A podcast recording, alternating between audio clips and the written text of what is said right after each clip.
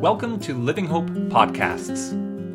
If you want to learn more about Living Hope and our ministries, you can find us online at livinghopecrc.ca. We hope you appreciate today's message.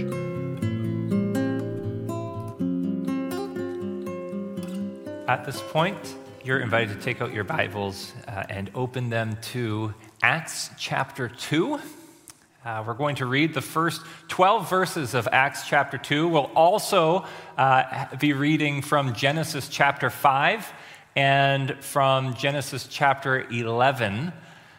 So these are all passages that show our connection to the story in a different way. Acts chapter 2 is the Pentecost story, so the day that we're celebrating. And in Genesis chapter 5 and 11, we're getting little examples of genealogy stories. And we're going to reflect a little bit of how genealogies fit into the story of Genesis. Before turning to God's word, let's pray. Dear Lord, thank you for your word and for your life-giving spirit. Open our eyes and hearts for what you have to teach us through your word this morning. We pray this in your name. Amen. So today we're looking at continuing our series, and the title is connected to the story. We're going to be looking at first Acts chapter 2, then Genesis 5, and Genesis 11. When the day of Pentecost came, they were all together in one place. Suddenly, a sound like the wind blowing of a violent wind came from heaven and filled the whole house where they were sitting. They saw what seemed to be tongues of fire that separated and came to rest on each of them. All of them were filled with the Holy Spirit and began to speak in other tongues as the Spirit enabled them. Now, they were staying in Jerusalem, God-fearing Jews from every nation under heaven. When they heard the sound, a crowd came together in bewilderment because each one heard their language being spoken. Utterly amazed, they asked, "Aren't all these speaking Galileans? Then how is it that each of us hears them in our own native language? Parthians, Medes, and Galileans. How then, or Elamites, residents of Mesopotamia, Judea, and Cappadocia, Pontus and Asia, Phrygia and Pamphylia, Egypt and parts of Libya near Cyrene, visitors from Rome, both Jews and converts to Judaism, Cretans and Arabs. We hear them declaring the wonders of God in our own tongues." Amazed and perplexed, they asked one another, "What does this mean?" Genesis chapter 5. This is the written account of Adam's family line. When God created mankind, he made them in the likeness of God. He created them male and female and blessed them. He named them mankind when they were created. When Adam had lived 130 years, he had a son in his own likeness, in his own image, and he named him Seth. After Seth was born, Adam lived 800 years and had other sons and daughters. Altogether, Adam lived a total of 930 years. And then he died. When Seth had lived 105 years, he became the father of Enosh. After he became the father of Enosh, Seth lived 807 years and had other sons and daughters. Altogether, Seth lived a total of 912 years, and then he died. When Enosh had lived 90 years, he became the father of Canaan. After he became the father of Canaan, Enosh lived 815 years and had other sons and daughters. Altogether, Enosh lived a total of 905 years, and then he died. And this genealogy continues. We're going to just have that visual there for you of how much it continues and jump ahead to Genesis chapter 11 of another genealogy. This is the account of Shem's family line. 2 years after the flood, when Shem was 100 years old, he became the father of Arphaxad. And after he became the father of Arphaxad, Shem lived 500 years and had other sons and daughters. When Arphaxad had lived 35 years, he became the father of Shelah. And after he became the father of Shelah, Arphaxad lived 403 years and had other sons and daughters. When Shelah had lived 30 years, he became the father of Eber. And after he became the father of Eber, Shelah lived 403 years and had other sons and daughters. And that genealogy also continues. The word of the Lord. Thanks be to God.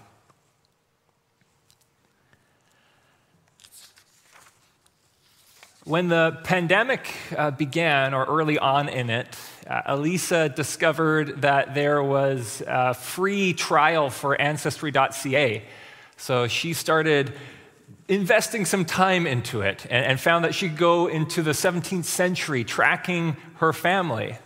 And it became something that she could sink extra hours in because it was so interesting to see what are our roots, how are we connected, what is the deeper part of our story.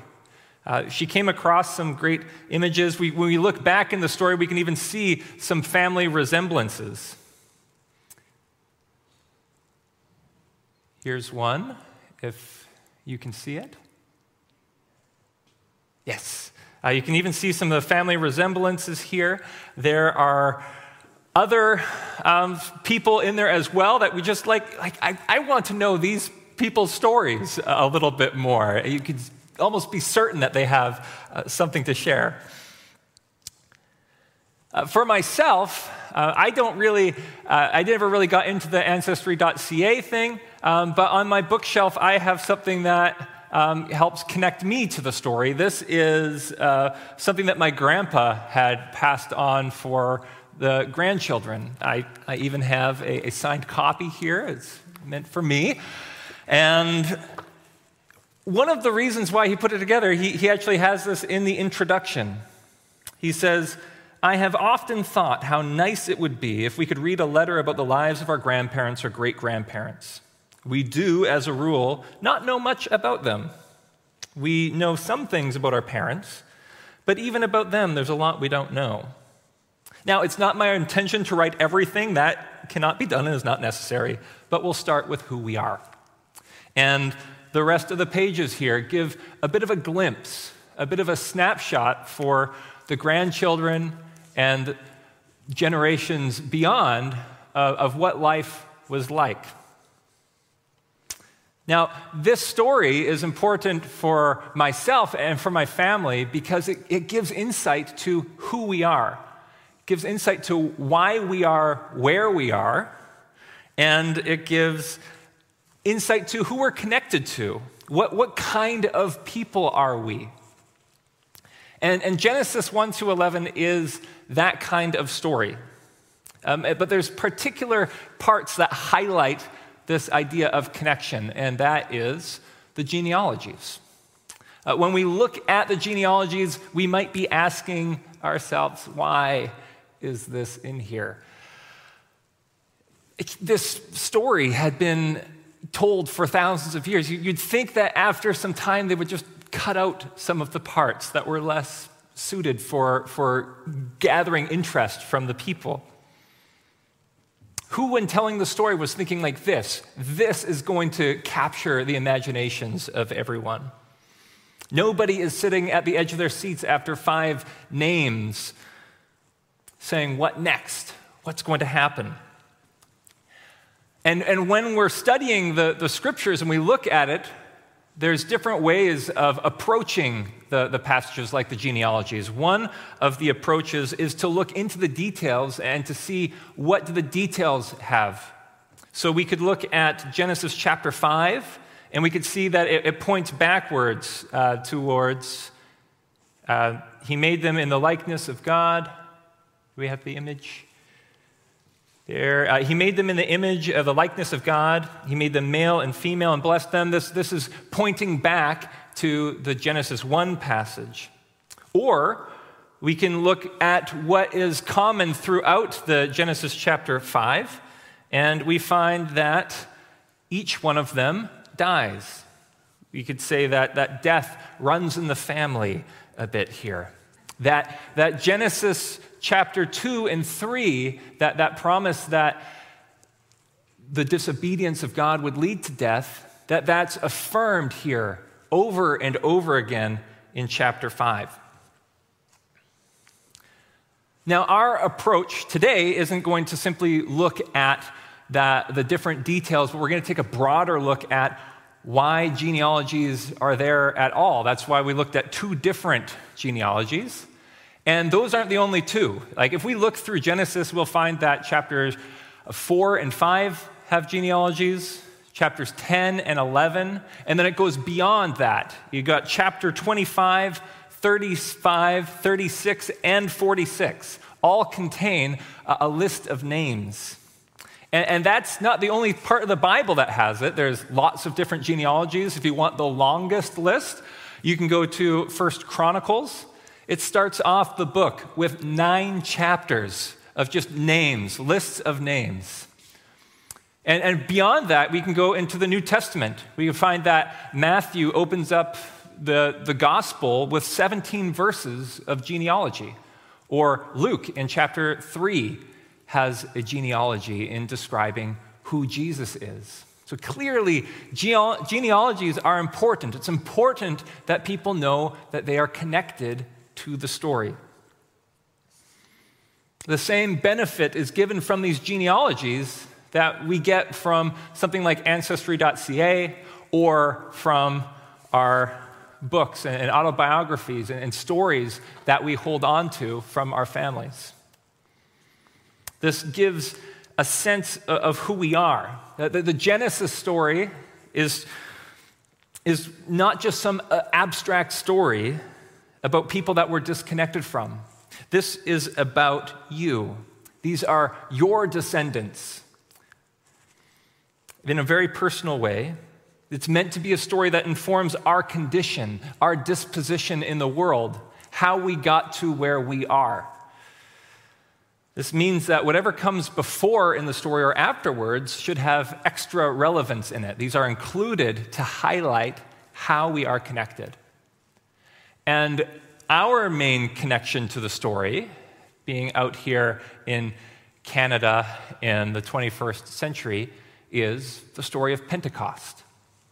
Today, we're celebrating Pentecost, and we remember this as that big event that draws us in. It's a time where, regardless of our genealogies, we are people of the story, engrafted into God's people through the work of the Holy Spirit. It's a story that says it's gathering people from the ends of the earth. And not only does it draw us in then to the Acts story, but it draws us into the Genesis story as well, to the whole story of the people of God. Their story is our story. Now, Luke, who's the author of Acts here, brings some extra attention to the Genesis stories when he tells the Pentecost one. And I'll just focus on one of the allusions back to Genesis chapters 1 through 11, and that is in Genesis 11, and the story of the Tower of Babel. The story of the Tower of Babel finishes this way. That is why it was called Babel, because the Lord confused the language of the whole world. From there, the Lord scattered them over the face of the earth. So in this story, God confuses the language of the people. The people weren't able to understand each other. It was causing distance relationally, but that's not enough. They were also scattered around the earth. They're distanced physically as well. In the story in Acts chapter 2, Luke shows that we're not just connected, but we're incorporated into the answer of that story. Where pride had scattered the people around the earth, Luke describes the people as gathered. And here we have it in Acts chapter 2. They are gathered from every nation under heaven. And rather than confusion, the people declared that they could hear each other in their own language being spoken. It's gathering and understanding. The presence of the Spirit here is undoing what the curse had done. In contrast to the misunderstanding that sin causes, the people understand that the Spirit-filled disciples leads to the proclamation of the good news of the gospel. And the people ask at the end, what does this mean? This means that we have a language through which we can approach the Genesis story, that when we are connected to the Genesis story and we look back to it, we don't just look at it lamenting the sin, but we see that we are part of the answer and part of the response to it. We look at it through the lens of the Acts chapter 2 story, that through the work of the Spirit, God undoes the separation that sin causes. And notice who the redeeming character is here. Notice the one who does the redeeming is God. The Holy Spirit is the one who brings redemption. It's not the disciples through their brilliant insights or the hard work that they're doing. It's the Spirit that brings the church into being, and it's the Holy Spirit that brings people together in the midst of their separation. Now, if we were to do a genealogy of the church, we could see a continuous movement of the Spirit working through ordinary people to bring scattering and chaos into flourishing and life. But doing like a literal genealogy like that isn't necessary for us, because there's something more fundamental that draws us into the story, and that is that we share in the Holy Spirit.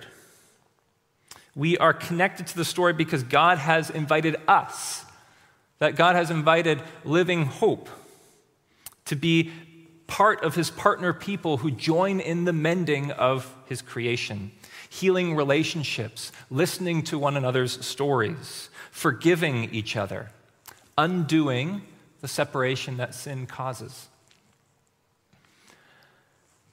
That could lead us to ask ourselves, what ways do we do this in our own lives? How do we see ourselves as Spirit-filled people in this way? Another aspect of the genealogies is that it signals that time is linear, that the timeline is going somewhere. This is in contrast to a lot of the cultures at that time that would kind of take the notes of time from the seasons, that the seasons run in these cycles. And you could apply that to the lives of humans and generations, that it's simply going in cycles, or they would apply that to even empires that rise and fall, and ultimately there's no real progression, there's no movement along the line of human history. But by marking these genealogies and giving lineage, it's also giving direction and signaling that there is an end point to which this story is headed, that this story does in fact have a direction. And that is because of what God is doing. They assume that there is a redemptive story that has begun, yet in the story of Genesis that they're telling, they don't reach the full extent of what that redemption looks like. And Luke would have been familiar with the story. He would have grown up hearing this over and over again. And when he sees the Pentecost story, when he sees the Holy Spirit coming on the disciples, he sees this as the answer. He brings in the insights of how this is connected and responding to the Genesis story. He saw that the story was heading somewhere, and that direction was the church. And this isn't because of special qualities, again, of the church, but because of the victory that Jesus had won and because of the gift of the Holy Spirit that brought these people in to be able to do new things. And now, if we follow the book of Acts then to see what types of things that Spirit-filled people do, the focus isn't simply on being able to speak different languages as we find in that first passage. The equipping of the Spirit leads the church into doing all sorts of different things. Undoing the basic things of humanity, of separation, of greed, of envy, of pride. They shared what they had generously with each other and towards the church. They formed groups that cared for the vulnerable in their community. They went out and they spoke the good news of the gospel with the people that they came across. Our question then for us is, how do we do this? How do we show that we are people continuing that story? That we too are people filled with the Spirit? Do we believe that we are empowered with the Holy Spirit, with the living God? For us, it shouldn't matter if we're 5 years old, or if you're 30, or if you're 91, that the Spirit equips each and every one of us. God doesn't depend on our strength, but God works in the midst of and through our weaknesses. Our value is not in the story that we're able to construct, that we're able to build, but in being engrafted into God's big story.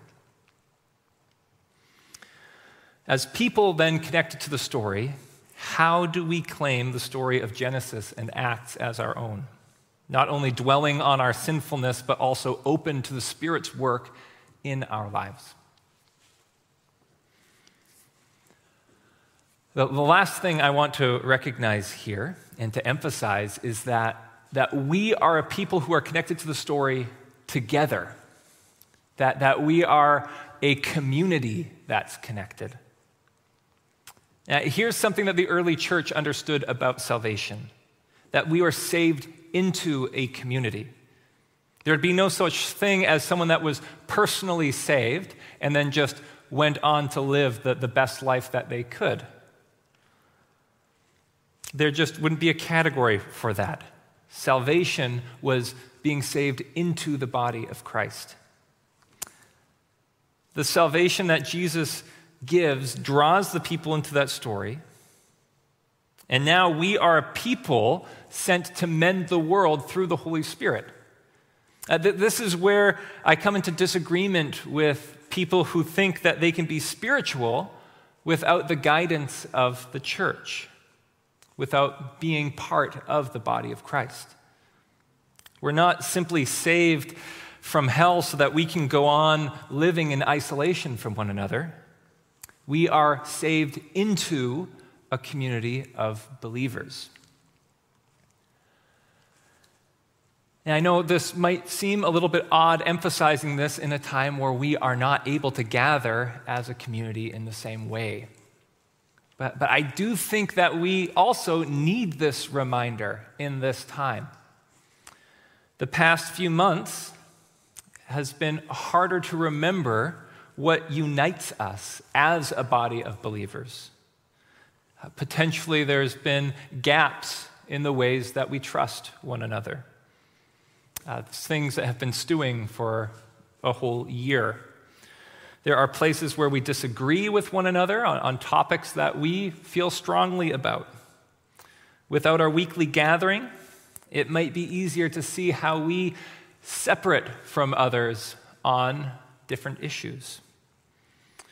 For those of us, we've probably only seen bits and pieces through social media on what different people's thoughts on things are.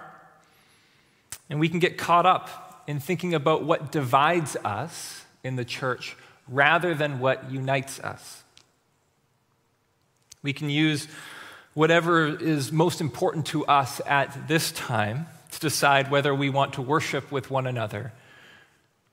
And in the midst of that, I want to have this reminder that our primary sense of being united is through the work of the Holy Spirit. Because we share in the one Spirit, we are united. It is because of God's grace and through Jesus' death and resurrection, and on that basis that we worship with one another. So in summary here, we are a people connected to the story, and the stories can be picked up like the autobiographies. Like it tells us a little bit more about who we are. The genealogies, they root us. We are not only carrying the story of sin through Genesis, but we also are brought into the story of God's salvation through Acts chapter 2. So with this in mind, have a couple of ways that we can be applying this in our lives. My first encouragement is that we go out and pray for our neighbors in our neighborhoods this week. And I know I've already mentioned this in the announcement video in the beginning, but this is a way that we can live into being people who are attentive to the Spirit. We can go out into our communities and we can see where is God already at work. Or we can intercede on behalf of our communities, praying that the Spirit works new things of renewal in our lives and the lives of others. Now, I also want you to be thinking of how you can be encouraging one another in the church. Whether you're in an official role, like a caregiver or an elder or a deacon, or not. We can be looking into the church directory. We can be looking at our districts. And we can be looking to see, are there any names that are coming to mind that we should be connecting with at this time? Or perhaps this has been a particularly hard time for you recently, and you feel alone and disconnected. For those that are struggling in this season, know that you are not alone, and you don't need to struggle alone. We have a God who is with us. We also have caring people in our community, willing to walk with you. So if you are part of that people, feel free to contact myself or one of your elders. Whatever the case is for you, I encourage you to take time to be attentive to what the Spirit is saying. In what ways may the Spirit be speaking to us in this season? Could the Spirit be prompting you to connect with someone else in the congregation? Could the Spirit be prompting you to seek help? Or could the Spirit be prompting you to be praying for your neighbors and your neighborhood? I'll give a moment for some silent consideration, and then we'll pray.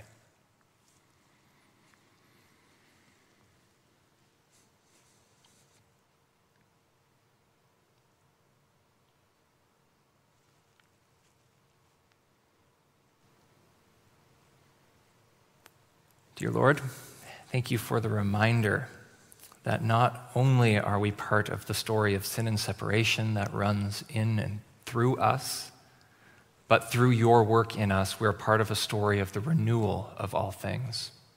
Give us open eyes and open hearts to see where you are guiding us.